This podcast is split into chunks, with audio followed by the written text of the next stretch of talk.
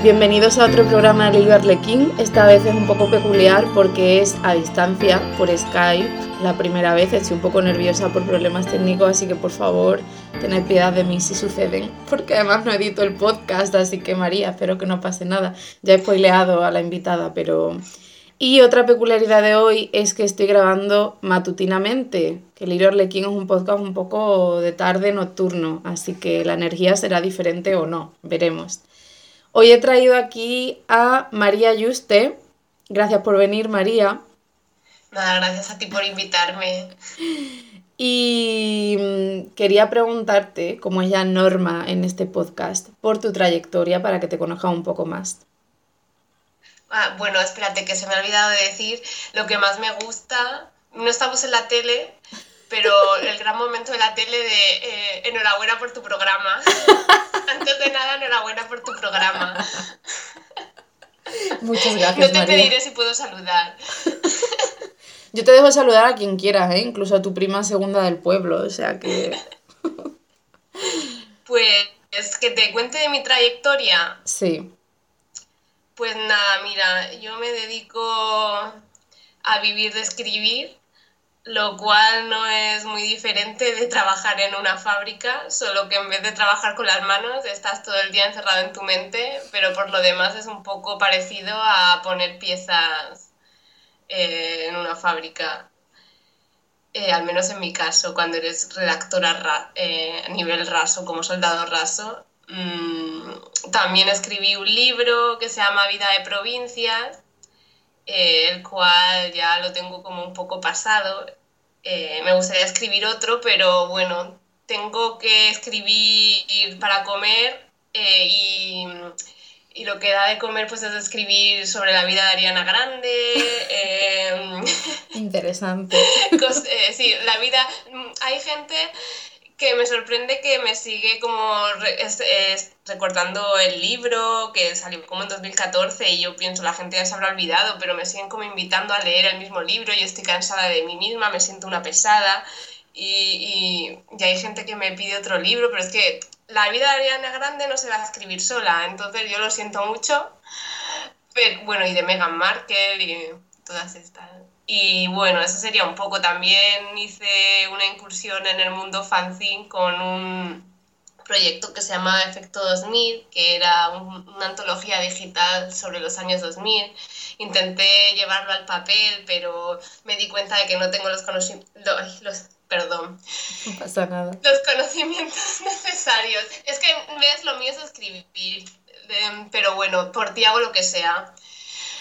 Bueno, intenté hacer un fanzine eh, y, saqué un número que era Diario Ultra Secreto de Honey, con una historia muy guay de Elisa Victoria y un diseño de Joaquín León, así muy vaporwave, y me gustó mucho, pero bueno, ahí tuve que contar con muchísima ayuda y me di cuenta de que es, algo de que por mí misma no, no puedo hacer, y, y además por tiempo pues también lo tuve que dejar un poco de lado. Pero bueno, me gusta que antes de que se pusiera de moda todo este rollo, yo ya estuve ahí un poco...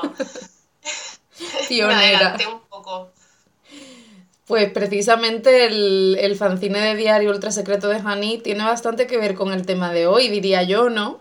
En cierto sentido. Mm, sí, sí. Em, traía a María para hablar de un tema que yo creo que será el punto de inflexión en mi vida por el cual me, me expulsarán de internet. de puro creepiness, porque después de esto quizá os voy a dar bastante miedo, pero no me juzguéis duro, porfa. No sé en el caso de María, pero yo, en fin, voy a sacar aquí los trapos sucios de una manera muy exponiendo tripas. Pues la traía para hablar de la obsesión a todos los niveles. Eh, porque, bueno, mm, los temas que escojo para los episodios del podcast son tracks mm, que han sido constantes en mi vida y yo siempre he sido muy fan de, lo enfermizo. Y la obsesión, pues obviamente lo es. Aunque siempre me llama mucho la atención, em, esto es una obviedad increíble, pero quería comentarlo. Em, el contraste entre la fijación que tenemos por ciertos conceptos en el plano de la realidad y en el plano de la fantasía, porque claro, a mí me fascinan las ficciones que se centran en la obsesión enfermiza, pero no desearía tener un acosador. Mm. Entonces, ¿tú sientes que en tu vida sí que se puede conjugar un poco, o sea, que sientes que algo que te mola en la ficción, que es muy oscuro, sí que te gustaría vivirlo en tu vida? Yo creo que esto lo tengo ya un poco superado, eh, porque ya tengo 30 años y ya tengo mm, varios años de experiencia, eh. pero sí que te reconozco que en el pasado mm, y a través de las series, las películas, incluso algunos libros, sí que he romantizado mucho la obsesión. Claro, esa es la clave. Mm. Y, pero, pero también te digo que esto de tenerlo un poco superado es muy reciente. Entonces, es que la ficción, y sobre todo la ficción mainstream, mm, nos ha jodido mucho la vida, porque te venden unas cosas que cuesta mucho, como las estás viendo desde pequeña, eh, ya está en Disney. Mm, las normalizas. Sí, pero claro, pero de hasta un punto que cuesta mucho salir, te cuesta muchas hostias salir de ahí. A base de hostias acabas saliendo. Pero, por ejemplo, ahora está la serie esta de You, que yo no la he visto, pero que va sobre este tema precisamente, según me han contado. Yo empecé a verla, sí, es terrible, ¿eh? pero... Sí.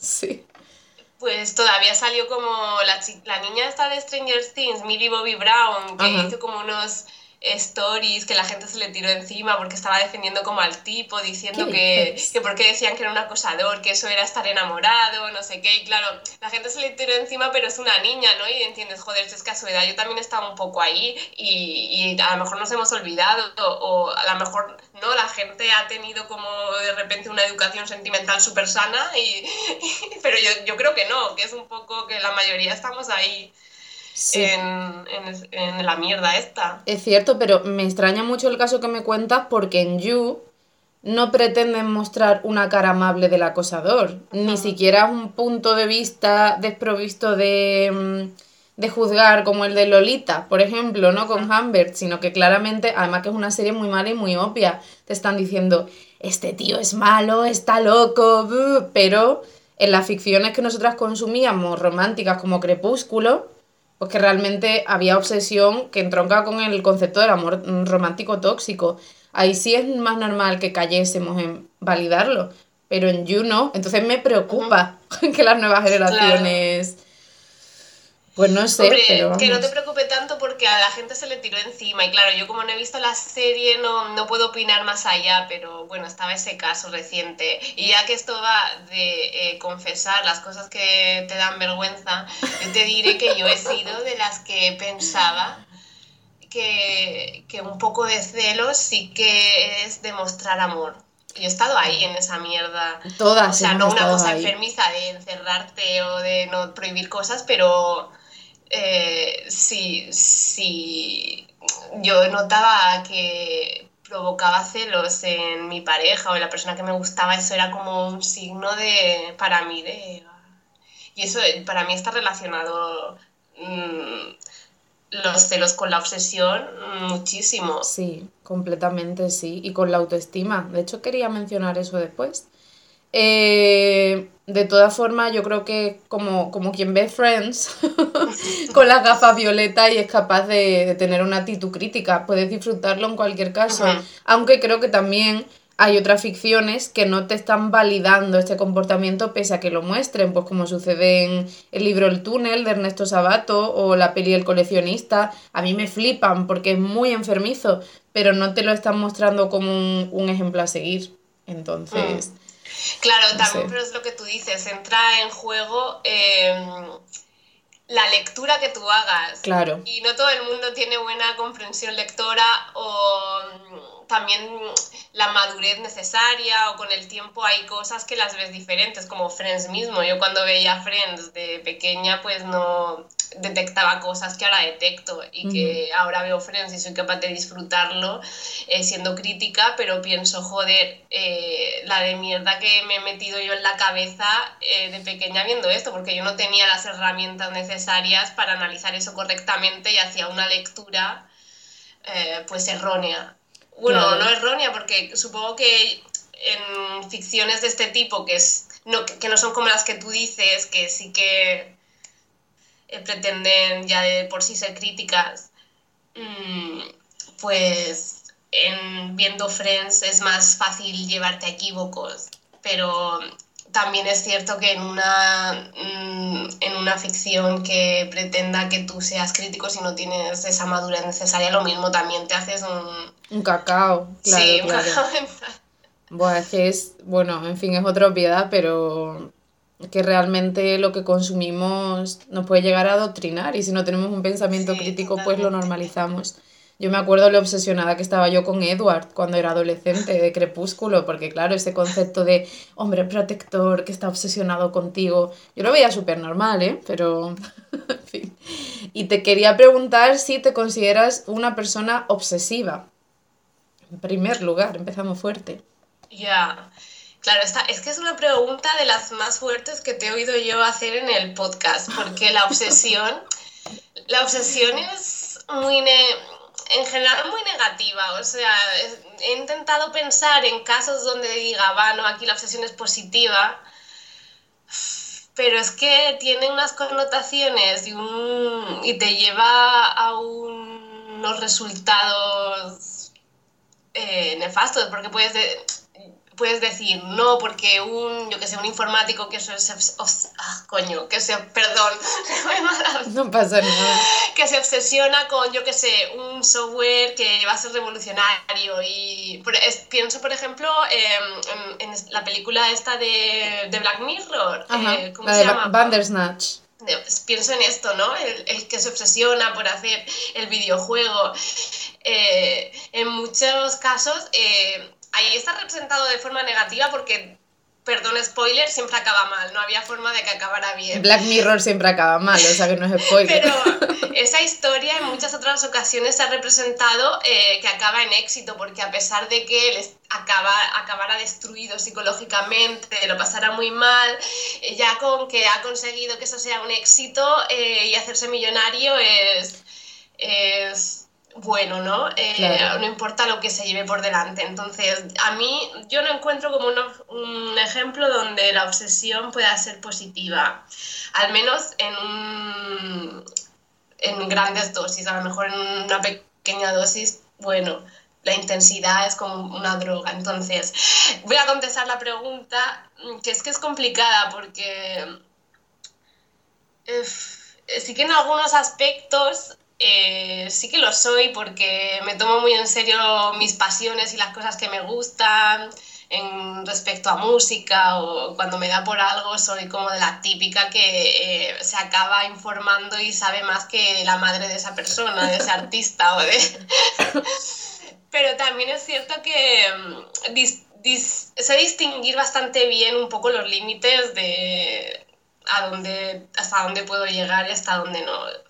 También soy como obsesiva un poco con la perfección en, en las cosas que hago. Soy como muy perfeccionista y también me estoy quitando mucho de, eso, de esto porque he sido tan obsesiva con la perfección cuando me dispongo a hacer algo que eso me ha impedido hacer cosas. A mí igual. Y estoy como en un trabajo con mi psicóloga y con todo, en el que eso me lo estoy quitando bastante. Entonces, en este punto de mi vida soy como muy poco obsesiva, pero tengo mis cosas. Y sobre todo, he, sabido cómo darle la vuelta y utilizar como la obsesión por las cosas que me gustan para que sean como refugios mentales que a mí me ayuden a la mierda del día a día, lo aburrido que puede llegar a ser de repente el trabajo o el pagar facturas o tal, de repente mm, tener como mis paraísos mentales, que si yo te cuento pues lo que son, pues dirías, esto es una obsesión, es horrible, tal, pero yo lo uso como una vía de escape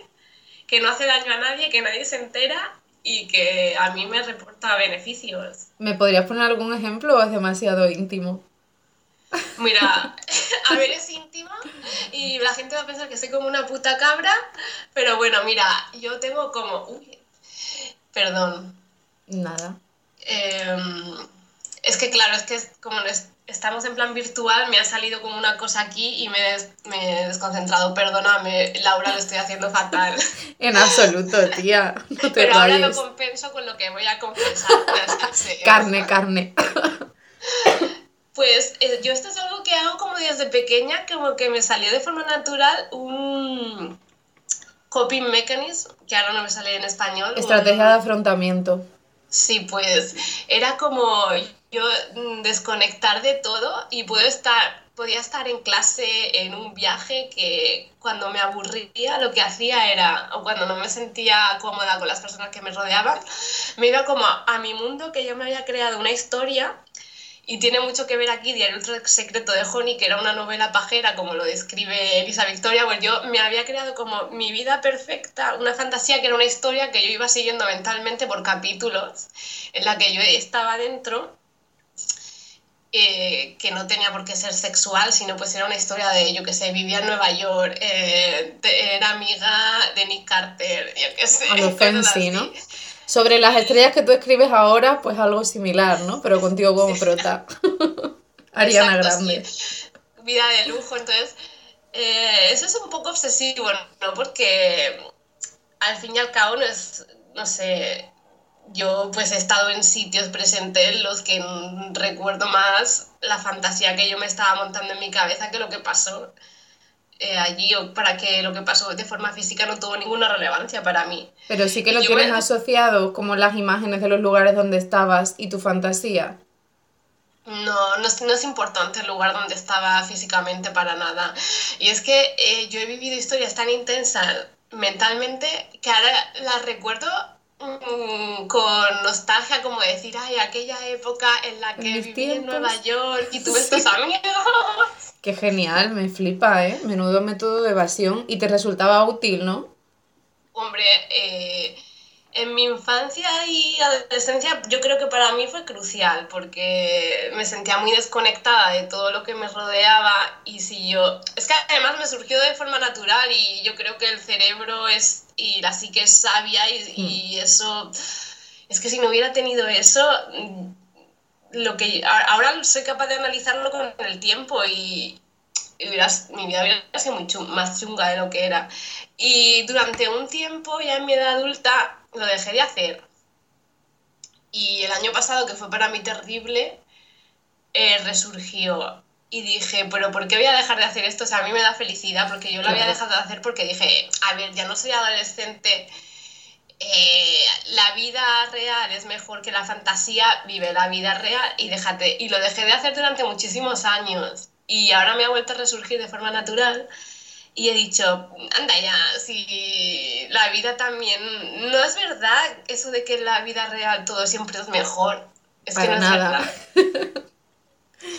Las alegrías que yo me puedo dar en mi mente mmm, las he tenido, las he vivido también en la vida real y a veces no han sido tan satisfactorias como en la... Y además es que puedes cambiar el resultado. Puedes probar una cosa, si no te gusta, pues la borras y la pruebas de otra forma. Como y bueno, pues si esto no te parece una... Exacto, como Bandersnatch. Eh, pero bueno, yo no sé si esto se considera una obsesión o no, pero yo creo que es como la mayor obsesión que tengo, es irme a mi mundo de fantasía, mm, sobre todo cuando me voy a dormir es como mi ASMR. Ahí ya doy rienda suelta a mi fantasía hasta que me quedo dormida de forma natural. Entonces, pues sí, es un poco locura. La gente dirá que estoy como una puta cabra o se reirá de mí, probablemente, porque es una cosa muy rara.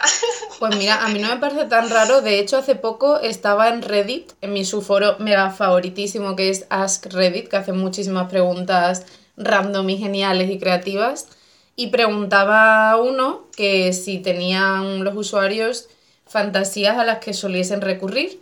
Y muchísima gente comentaba algo muy parecido a lo que tú estás diciendo. Y sobre todo lo usaban para irse a dormir. Y luego lo retomaban cada día por donde lo habían dejado. O sea que no estás sola, María. claro, es que, claro, contado así, no es tan, tan fuerte porque a lo mejor no ha quedado claro que es una historia completamente estructurada con personajes que son mis amigos o, ¿sabes? Es como un es que hay toda ahí como una estructura de vida alternativa, no es como una fantasía que de repente pienso, pues hoy voy a ser Cleopatra y voy a estar en Egipto, no, tiene su continuidad y va pasando por distintas, fans, distintas fases y además como que intento que se parezca un poco más eh, lo más posible a la vida real, ¿sabes? Como que comparta mecanismos con la realidad. O sea, de repente la gente no puede volar, ¿sabes? Sí, que no es realismo mágico, ¿no? Simplemente es un espejo de la realidad.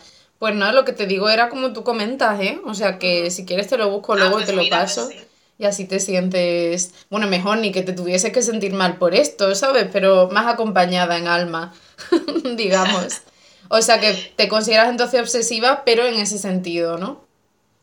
Es que yo creo que no hay nadie que no pueda ser, que no pueda decir que no es obsesivo, porque todo el mundo tiene algo, ¿no? No sé. Supongo que sí, pero hay grados. Claro, Hombre, obsesiva en lo patológico no me considero, Ajá. pero pues tengo mis cosas, sí. También tengo como mucho, de repente como algunas manías, como obsesión con la suciedad, pero no por limpiar, sino, ¿sabes? Los tenedores, que si miras, eh, tiene, se queda como mm, suciedad que no se puede quitar.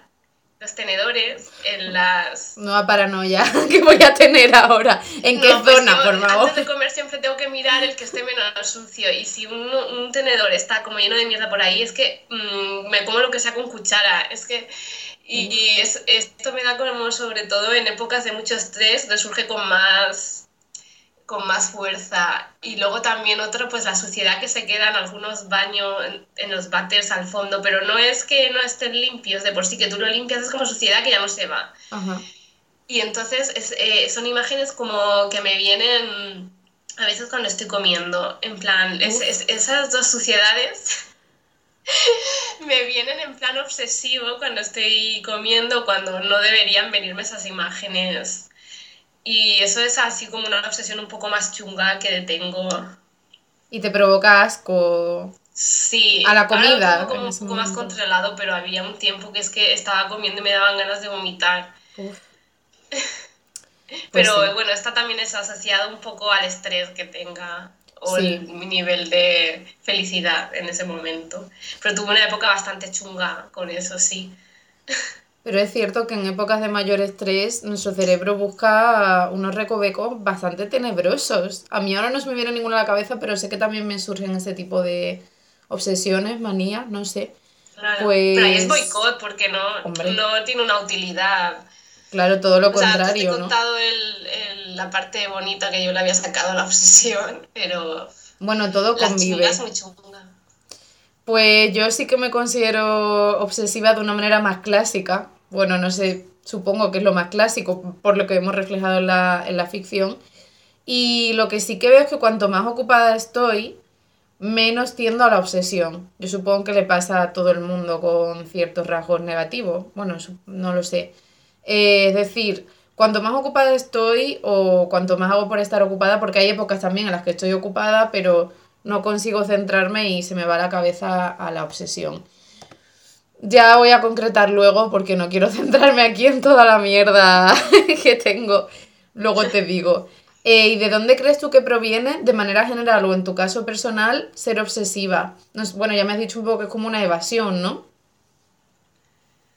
Eh, sí, está por un lado ese, pero también es cierto que también tengo casos de obsesión más clásica, ¿no? Pues lo típico que cuando un ex te deja eh, es imposible, ¿no? Eh, o cuesta mucho romper el vínculo y, y dejar como de mirar qué está haciendo o enterarte. Ese, ese tipo de cosas también las, las he vivido yo y entonces también yo creo que es- hay una parte que viene como de ya más de cosas de autoestima y cosas así. eh, Sí, al- y al final yo creo que viene el- tanto la, de la evasión y en los casos que me he podido ver así más clásicos, mm, yo bien, creo que viene un poco de, del mismo punto, que es la soledad, que siempre he sido una persona que me he sentido muy desconectada de, de todo el mundo que me rodea. Y, mm, y como que tengo ciertas carencias afectivas muy fuertes de la adolescencia y la infancia.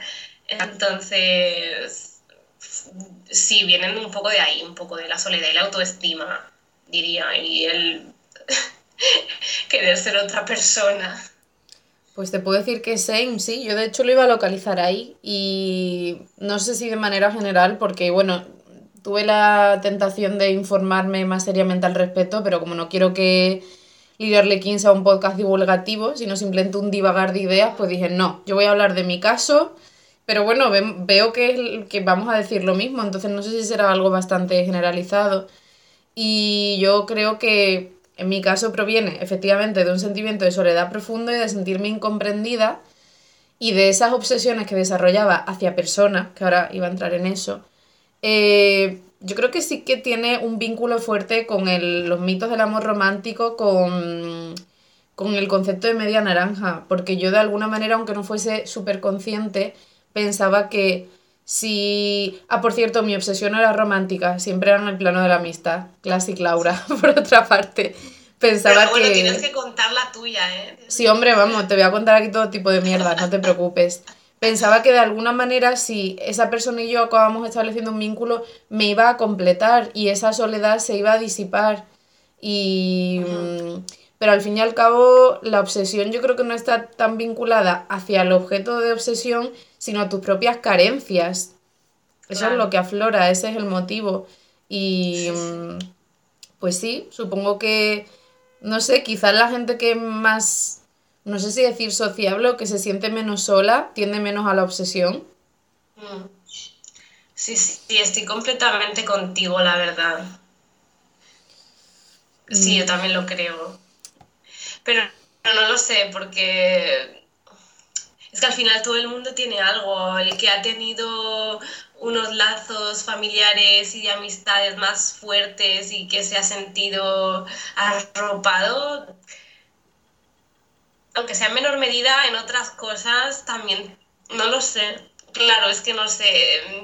Al fin y al cabo hay tantas formas de entender el mundo como personas y, a veces me gustaría estar en la cabeza de otra persona para ver cómo es... Eh, al final estamos buscando tantos planetas afuera y hay un montón de planetas dentro del nuestro. Cierto. Que bueno, que eso me da como súper wonderful y horrible, pero lo siento. Quizá también He dicho una frase muy reduccionista porque cada uno tiene su forma de gestionar el trauma y la obsesión puede ayudar en un amplio abanico de traumas, no solo con sentirte incompleta o, sola. Entonces, bueno, pues mira, esto es un llamamiento también para que alguien me diga, pues yo soy obsesa y no tiene nada que ver con esto, con la soledad. Así que, bueno. Pero claro, al final has dicho que te ayuda que, pero no te ayuda en nada, al final es un auto, auto boicot. Sí, sí, yo no, he dicho, he dicho que me ayuda, pues si lo he dicho no lo pretendía, ¿eh?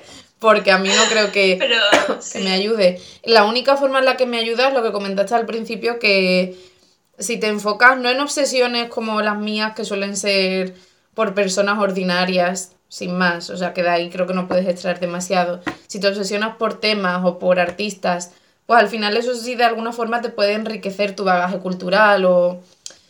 Pero más allá de eso me te parece... Da, te da una alegría también, porque la alegría que da que venga tu cantante favorito a tu ciudad o viajar fuera a verle, mientras no pases el límite de Orleta, Rafa Nadal, ¿sabes?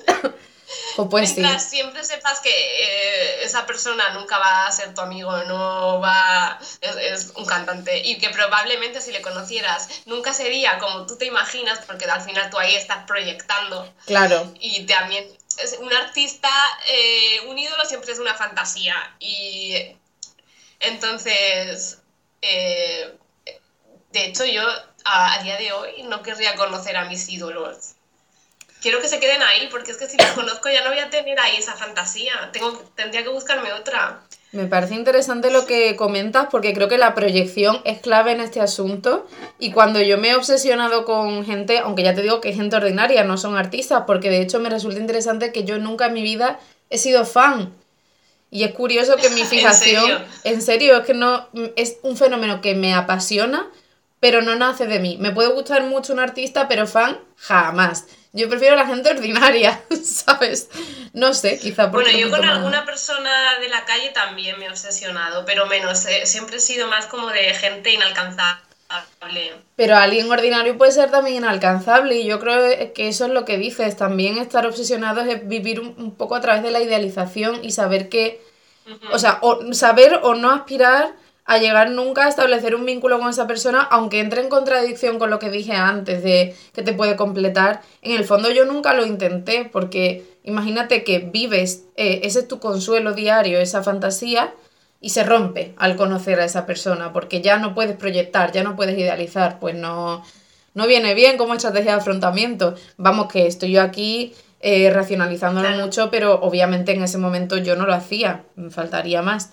Bueno, aunque puedas hacerlo y aún así no, no superarlo, pero no sé. claro, pero es que es lo que tú estás diciendo que eh, estás buscando llenar una carencia y eso en la vida real nunca va a suceder porque esa carencia no se va a llenar nunca eh, con ninguna otra cosa, ni con una persona, ni con nada material, ni con una experiencia, ni con nada. Eso es como una cosa que tienes que trabajar y que, y que probablemente nunca se llene y que tengas que aprender a vivir con ello. Entonces, en la vida real, eh, si tú intentas que eso te llene, eh, solo te va a traer sufrimiento, em, eh, una historia de amor que va a salir fatal, pero si se mantiene en la idealización em, y tú siendo consciente que ahí sí que ayuda y ahí sí que es como, mira, esto en la vida real es imposible que a mí me llene porque eso no, no, no funciona así, pero pues te da, en, el plano de la fantasía sí que te da alegría. O sea, que tú crees que como estrategia consciente, al final sí que se puede encontrar un reverso positivo a la obsesión, ¿no? Si lo controlas. Es el único que le he encontrado, este. El único en el reverso positivo es este que le he encontrado. Pero también es eso que, que tienes que estar como muy consciente de dónde está la línea de de no perder la cabeza. O sea, no lo sé, porque, o sea, ¿sabes quién es Dorleta, no? La de... Sí. Entonces, claro, ese, ese, sería, pero claro, yo cuento esto y la gente a lo mejor piensa, esta tía está como Dorleta y es como, no, yo, yo, yo sé que nunca me voy a casar con el rapero ruso del que soy fan. ¿Quién es? Bueno, yo lo sé, pero para que lo sepa todo el mundo. Bueno, no lo voy a decir. Vale. Había muchísima vergüenza. Pensaba que era trapero. Quien me en redes lo sabe de sobra, porque alguna vez pongo cosas. De... Y de hecho, por favor, eh, seguidme en redes, así os enteráis de quién es eh, cuando ponga algo y a ver si. Porque quiero hacer un llamamiento no para que me sigáis en redes, sino para ver si alguien también se hace fan, porque no tengo a nadie con quien fangirlear bueno, como se diga. Entonces quiero que alguien se haga eh, eh, fan también para poder hablar de este, de este chico. Y así sería más sano también, ¿no? Porque estaría socializando a través de una obsesión, que es como hacen los clubes de fans en realidad. Sí. Sí, a ver, es que es muy divertido. Más que por. Es que es muy divertido. Eh, el salseo de, ay, mira, hoy lo... ¿Sabes? Es muy, es súper divertido y eso sí que lo he hecho un poco de menos de cuando eras fan de los Backstreet Boys o de Edward Cullen, que al final es, es como, no sé. El salseo da la vida, ¿eh? Sí. Pues ahora que he dicho el club de fans, yo creo que también, al menos en mi eh, obsesión, hay cierto componente de gregarismo y de querer buscar tu tribu y de querer pertenecer y obsesionarte con gente que pertenece a esos círculos. Pero por otro lado, como nunca no pretendes aspirar a, formar parte, no sé, me parece todo muy contradictorio, ¿eh? En tu caso también lo sientes que tiene que ver con eso. Supongo que como son artistas inalcanzables, no, ¿no? O...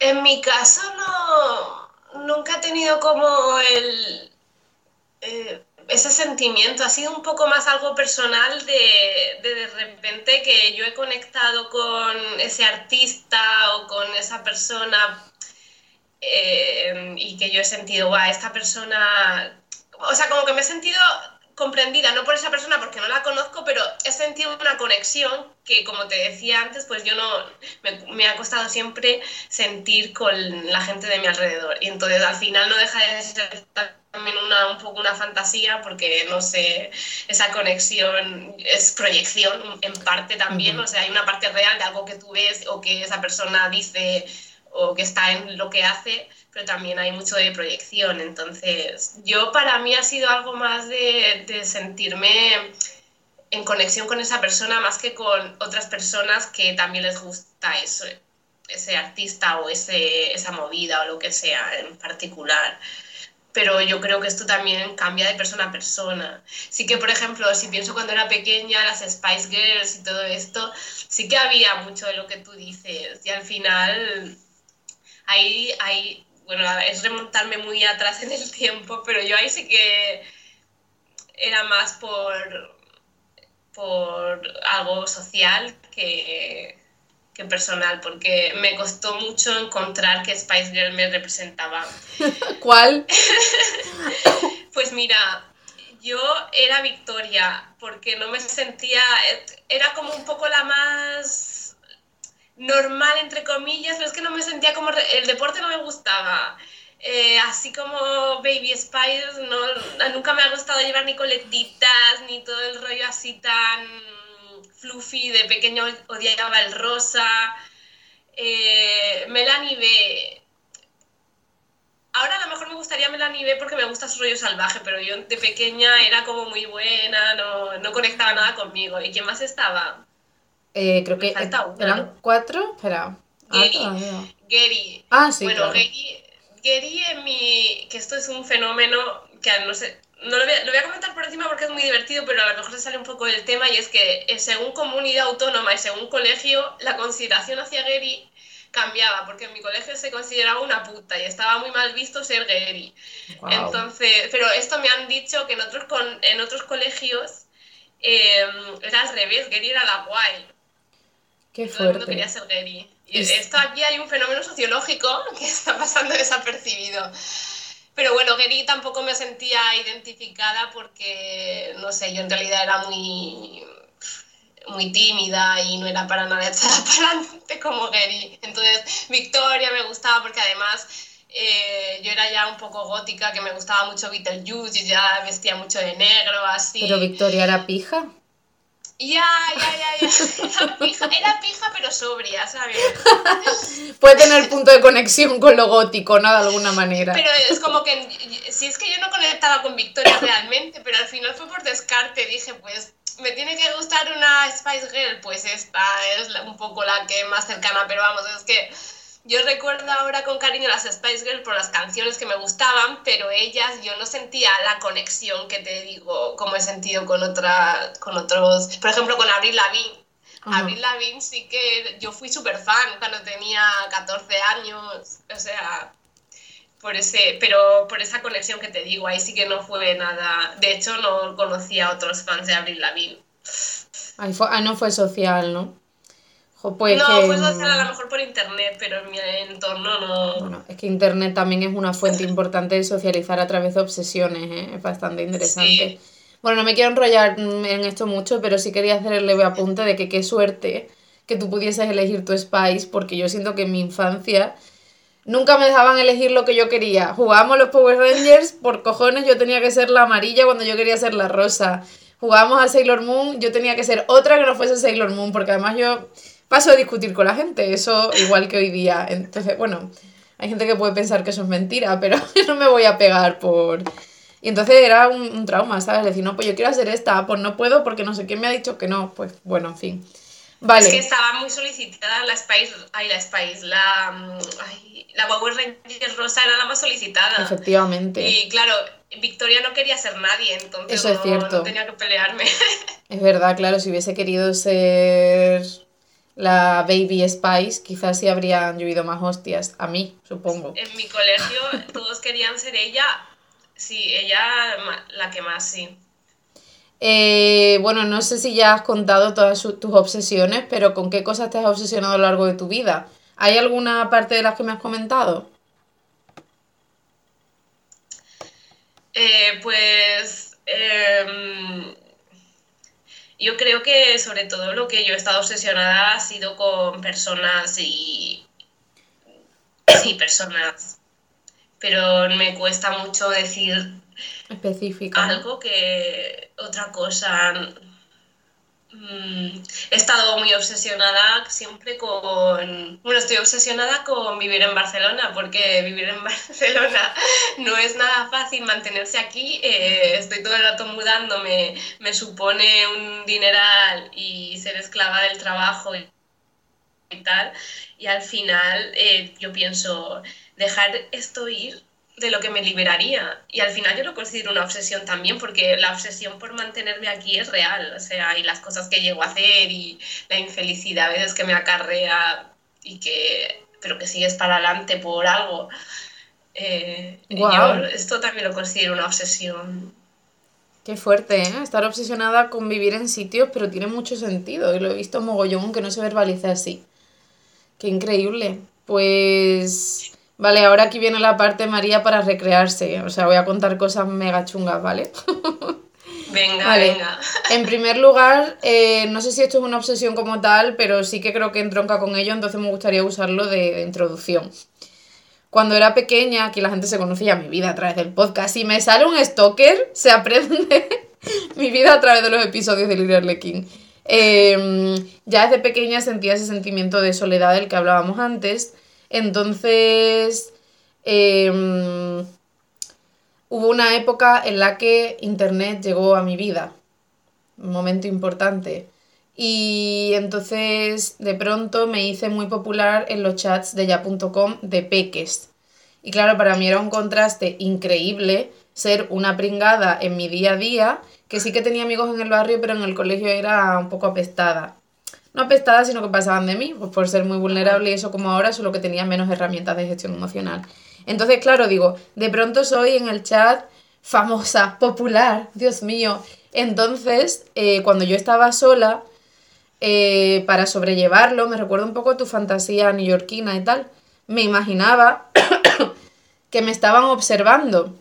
Y eso me molaba y creo que el dejar de sentirme invisible ayudaba a mi autoestima. Y por ejemplo, a mí me molaba mogollón estar en mi habitación sola escuchando música melancólica, pues de la oreja de Van Gogh, por ejemplo, de Shakira, y yo creía que, bueno, no lo creía a pie juntillas, ¿vale? Sabía que era una fantasía, que los pósters que tenía colgados por mi habitación, tipo de Harry Potter o cosas así, me estaban mirando y me estaban dando apoyo como, Laura, sigue para adelante, sé que tienes un futuro brillante. y también imaginaba en otras ocasiones que la gente del chat con la que yo me llevaba muy bien, que admiraba, me estaban observando. Entonces yo desarrollaba actividades cotidianas, pero de una manera mucho más grácil. Recuerdo una vez que me iba a tirar a una piscina y en lugar de hacer la bomba, pues yo estaba así moviéndome como una florecilla, pues diciendo, ay, no sé quién me está mirando. Y eso a mí me hacía sentirme mejor y ahora me di cuenta que era una estrategia de afrontamiento sobrellevar la soledad y la depresión infantil en la que estaba, porque mirándolo con perspectiva creo que era una depresión. Entonces esa es la parte más, más naif del asunto. Ahora vamos a la parte de denuncia. Si quieres comentar algo me lo puedes decir, este da miedo y no, Me, no, me, me gusta lo que dices de los pósters porque a mí me pasaba a pesar de ser muy de ídolos, no me gustaba nada sentirme observada por los pósters. Ah, porque sí que me sentía muy observada, pero me daba como mal rollo. Eh, y, por otro lado, también hace poco vi un vídeo de Soy una pringada donde ella hablaba de, de cómo eh, en un, un, día que estaba muy mal en el instituto, con problemas y tal, que ya estaba como en la cama tal y miraba los ojos de Bill Kaulitz de Tokyo Hotel en el póster y, y, ahí sentía como la conexión y el ánimo un poco en la forma en la que tú has dicho y que me pareció súper bonito eso en realidad. Em, no sé, a mí esa imagen me, me gustó mucho y, y creo que pegaba con lo que tú has contado. Pues sí, de hecho, uy, perdón, de pronto he mutado. De hecho, saber cuánta gente hay que recibió apoyo moral de sus pósters. De los ya, ya, hay un tema así. Cuando no lo encontraba en otro sitio, lo mismo por eso tengo la habitación así. De hecho, ahora que me acabo de mudar, yo eh, lo estaba hablando con mi amiga, que es que a mí me gustaría ponerme ahora un póster de la Zoe y no hay. hay que recuperar eh, la moda del póster. Con la Pero super no el póster enmarcado, em, ¿sabes? Cool. No, el póster de fan. Claro, el póster confiso que se cae cada cinco minutos. Claro, quiero un póster de puto chino maricón, de la Zoe, ¿sabes? Quiero tener aquí a mis ídolos y cuando yo esté trabajando aquí sola en mi casa, tal, mirarlos y decir, ay, míralos. que haya conexión visual y te apoyen en tu trabajo. Pues mira, podrías hacértelo o bueno, o encargárselo a alguien. Es una opción. Pues vamos allá con las obsesiones chungas. Eh, también en esa época en la que Internet llegó a mi vida, como ese sentimiento de soledad que yo tenía venía de sentirme incomprendida y que encima yo vivía en un pueblo, ¿sabes? Que todo llegaba más tarde, en los 90. Venía de que no tenía puntos de conexión con la gente que me rodeaba. Entonces, claro, tú sabes que Internet es el gran refugio de los frikis y de los incomprendidos. Entonces, eh, al margen del tema chat, esto fue un poco posterior, bueno, mm, empecé a encontrar chicas en internet con las que me obsesioné muchísimo, pero siempre ya digo que nunca eran obsesiones románticas ni sexuales. Eran chicas que normalmente eran levemente mayores que yo y respondían a un perfil similar, que eran chicas muy inteligentes y con gran interés por la cultura y el arte. Entonces yo las tenía como referente y cuando ellas depositaban sus recomendaciones de libros de cine en internet, yo iba corriendo, buscaba y de hecho hoy día eh, mucho de lo que implican mis bases culturales provienen de sus recomendaciones. Y claro, yo fantaseaba sobre ellas, pero no era simplemente eh, conformarme con nutrirme de sus recomendaciones, intentaba descubrir cómo se llamaban, dónde vivían. súper chungo. Y claro, alguna vez sí que mantuve un contacto, un contacto leve con ella, pues en foros, en chats o en este blog que no recuerdo cómo se llamaba, no era MySpace, era My Life Journal, algo ah, así, puede ser. Eh, My Life or Life Journal. Journal y otro era había uno con Mike, bueno, sí, pero sé cuál, a qué plataforma te refieres. Pues sí, que eran unos blogs que desaparecieron. Sí, es cierto, yo lo seguía mogollón, bueno, una de esas chicas. Y bueno, aquí lo más creepy es que conseguí encontrar dónde, en que, bueno, tampoco es que fuese muy difícil esta información, pero dónde vivía una de ellas. Y recuerdo que, bueno, mi familia, mi pareja, mis amigos eran mm, conocedores de esta obsesión porque, bueno, yo siempre estoy contando mis mierdas. Y fui a la ciudad en la que vivía esa chica y me fui a merodear por sitios de los que ella había hablado, como por ejemplo su librería favorita, y me dije, pues mira, lo mismo me la encuentro aquí. Nunca me la encontré, pero yo viví esa fantasía y me daba mucha vidilla en mi día a día también, ¿sabes? Entonces, pues las chicas de internet fueron un, antes y un después en mi vida, la verdad. Ese tipo de cosas yo creo que no sé si he llegado a hacerlas, pero entiendo lo que dices y el gusto que da porque eh, yo es que ahora me cuesta acordarme de si alguna vez he hecho algo parecido, pero sí que sé que si me entero de dónde vive alguien que yo admiro, que me gusta, mm, si paso por ahí eh, de casualidad, a mí me gusta. Siento, sientes como, como, no sé, sientes algo bueno, como de, ay... Más cercano. Pero tú me estás hablando de artistas porque es que no es lo mismo estoquear a un artista famoso que a una persona ordinaria, ¿sabes? Creo. Pero al final, si vas a donde descubres dónde vive un famoso y te pasas por ahí, es un poco lo mismo, ¿no? Al final es una persona. Pero no, me ha pasado, de esto te hablo con personas este, cercanas, vamos, que conozco, no es con famosos. todavía no he cogido un avión para ir a ver a nadie. Pero si es como una historia que desde fuera la gente pensaría, ay, no, es que hacer esto es enfermizo de loco, pero en realidad no estás eh, traspasando ninguna línea porque no pretendes ni hablarle a esa persona, ni quieres que te vea, sino simplemente como... Recrearte, pues, sí. supongo. Sí, es cierto, aunque claro, cuando eres fan y es alguien famoso está más normalizado, pero si lo haces con un random, parece que eres una psicótica también. La diferencia, y si te pillan, tiene que ser una vergüenza realmente impresionante. Yo me habría muerto. Claro, porque al final eh, yo entiendo que mm, si eres, estás al otro lado de la ecuación, si eres la persona de la obsesión, eh, claro, tú, tú, no estás dentro de la cabeza de la otra persona y no sabes qué intenciones tiene. Entonces es normal sentir como miedo hacia eso, porque tú sabes que no tienes ninguna mala intención, ni que vas a hacer nada y que es algo súper naif y light y que no pasa nada, pero claro, como no estás, esa persona no está en tu cabeza, no sabe. No conoce tus intenciones, no sabe que a lo mejor lo haces para que te saque el tedio vital. Es que a mí me daría miedo, es lógico. Así que bueno. Eh, la última, el último y caso... es mucha...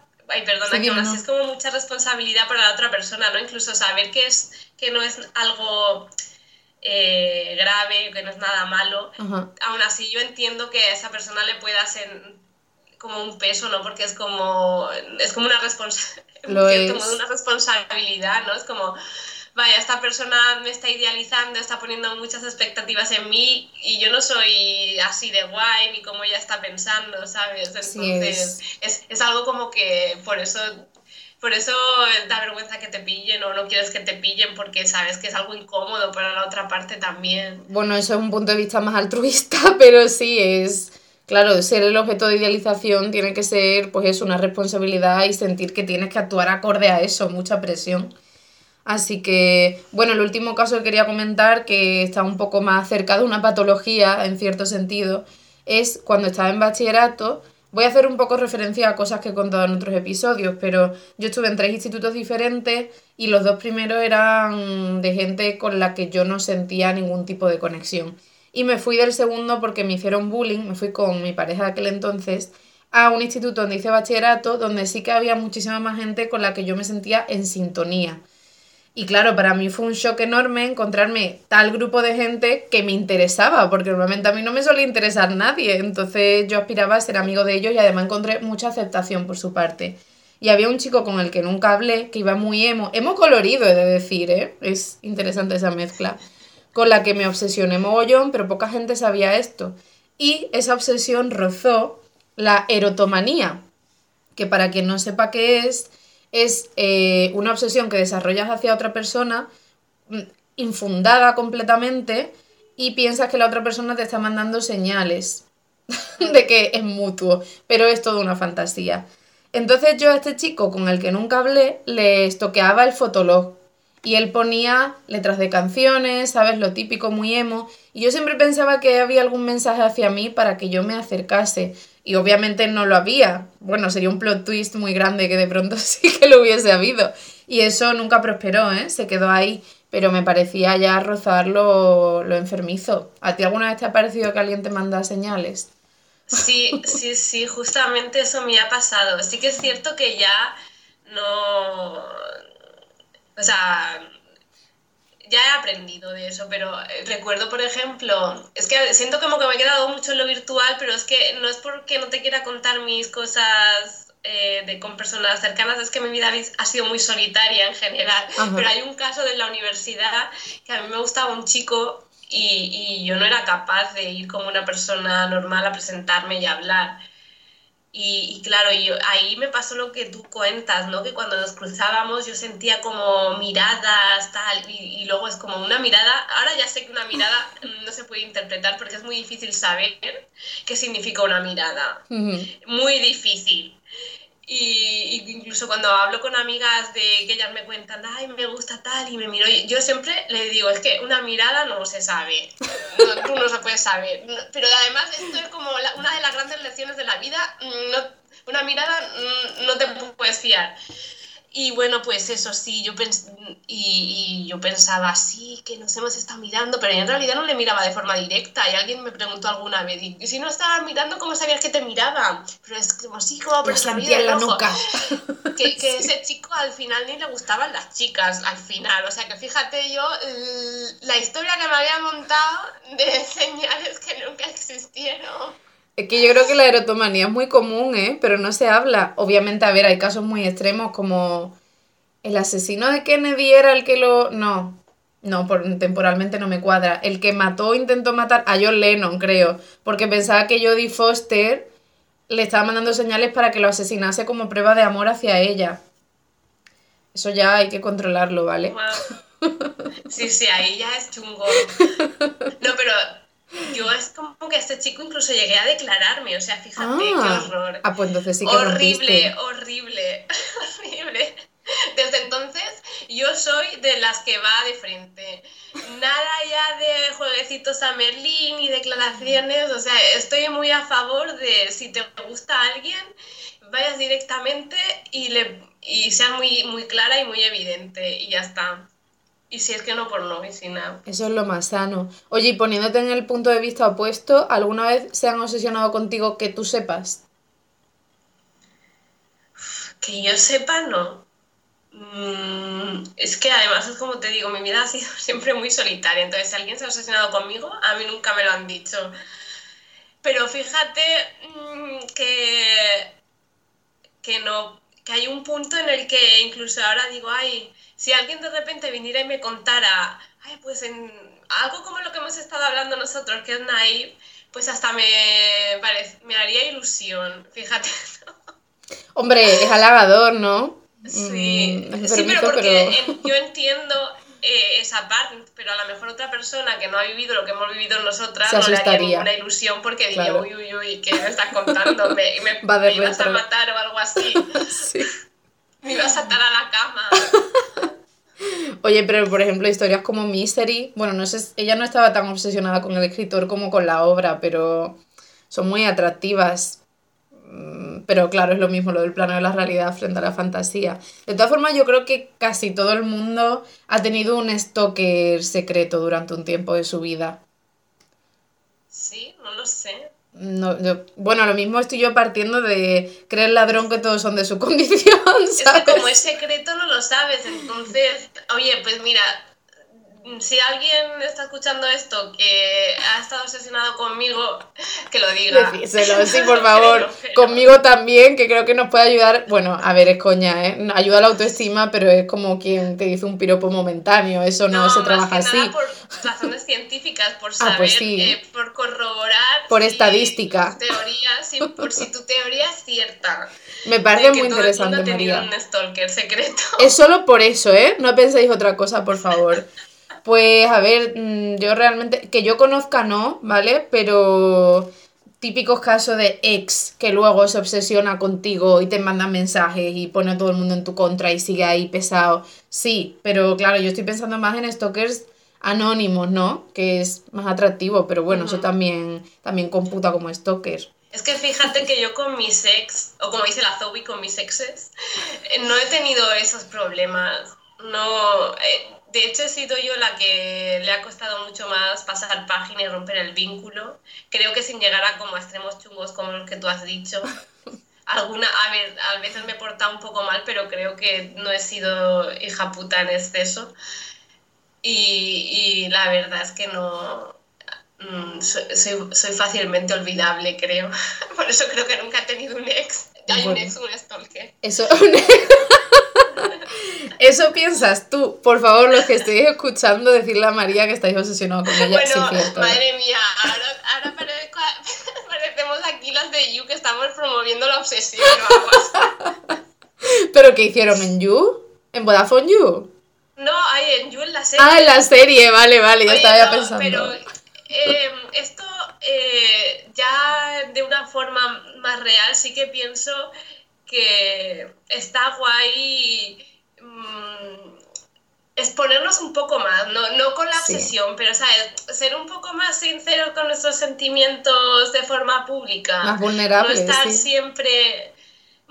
Bueno, sí, mostrar un poco los sentimientos reales, que a veces mm, los estamos escondiendo demasiado y hecho un poco más de menos como saber qué siente la gente de verdad no, lo digo ya solo, no lo digo por la obsesión, sino por, pues eso, me gustaría conocer la vida real de la gente y no la que veo que, proyectan.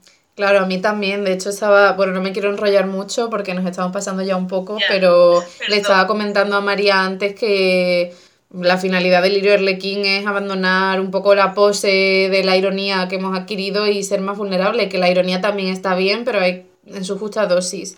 Entonces sí, yo creo que al final mucha gente se siente identificada con ello, pero como no se verbaliza. Em, y la última pregunta, ¿conoces alguna historia de obsesión cercana de un tercero a alguien que tú conozcas, que quieras compartir? A ver, sí que conozco, pero siento que no tengo el derecho de contarla porque esa historia es de esa persona y pero vamos, conozco casos de muy peliculeros, de, gente que se ha ido a otro país. Mm, ¿Pero de anónimos o de exes? Eh, no, no de exes. De anónimo no conozco, pero era una obsesión chunga también la que te estoy contando y, y si pudiera contarles una historia muy cómica. Pero bueno, yo por ejemplo, no, sé si te sirve porque no es de una persona, pero mi madre está muy obsesionada con la limpieza, pero nivel Mónica Geller, o sea, y, pero con personas, bueno, a ver, conozco casos, pero un poco como los nuestros, nada así muy Nada demasiado de ficción, ¿no? No, como los nuestros. Pero claro, o sea, yo creo que sí que hay más gente como que ha vivido lo que nosotros hemos dicho porque algo me ha contado alguna amiga, pero es eso, es un tema que todavía es muy tabú y solo me han dado algunas pinceladas. Hombre, es que quedas un poco de psycho, pero ojalá se vaya bueno, normalizando. A ver, quiero dejar claro una cosa, no es que estemos haciendo apología de la obsesión, estamos hablando de este tema de manera lúdica y un poco por el divagar de ideas y explorarlas, pero que quede eso claro. Claro, sobre todo separar la obsesión tipo misery, dorleta y todo eso, sino con el, con otro tipo de, de, de obsesión más light. Sí, más light y como estrategia de afrontamiento. Mm, bueno, a ver, que yo apoyo por la fantasía solo, ¿eh? En ese plano cualquier tipo de obsesión, incluso de asesinato, pero en el plano de la fantasía. O bueno, una obsesión también que te haga de repente eh, leer mucho sobre algo o desarrollar... Más pedagógica. Algo. Sí. pues yo de historia de obsesión, la verdad es que, bueno, iba a decir por desgracia, de nuevo esta dualidad de fantasía-realidad. No conozco ninguna, solo de exes, exes acosadores que se presentan en tu casa y te escupen por la calle. No quiero decir quién por si acaso, pero es gente muy cercana. O que le pegan a tu novio con el que estás ahora, eh, de ese tipo. Pero de anónimos. Bueno, sé de una chica que creo que nunca escuchará esto, que era compañera mía en el instituto, que me recuerda un poco al diario secreto de Honey porque conoció a un hombre mayor por internet, en un chat creo, benditos 90 no, pero ella ya era adolescente, ya era los 2000. Y mm, benditos 2000 también, por supuesto. Y el hombre se obsesionó con ella, la perseguía por la calle. Y ella, como le halagaba un poco este tema, pues no lo acababa de cortar de raíz. Y a mí, cada vez que me contaba nuevo episodio, vamos, yo prefería su historia que ver los hombres de Paco cuando llegaba al instituto. Así que. Pero más allá de eso, nada. bueno, María, pues muchísimas gracias por. Iba a decir venir, por estar aquí presente virtualmente. Me ha gustado mucho esta conversación y espero que a ti también. Nada, gracias a ti, me ha encantado. Yo siento hablar tan mal, espero que no espero que nadie se ofenda por las cosas que hemos dicho. Y mira, ¿cómo se van a ofender? Si hemos hecho apología de la sesión, pues la hemos hecho. Ya está, no nos vamos. Yo creo que aquí no había. Los stalkers estarán triggered ahora mismo. Bueno, o se sentirán apoyados. Bueno, pues nos vemos a la próxima. Hasta luego.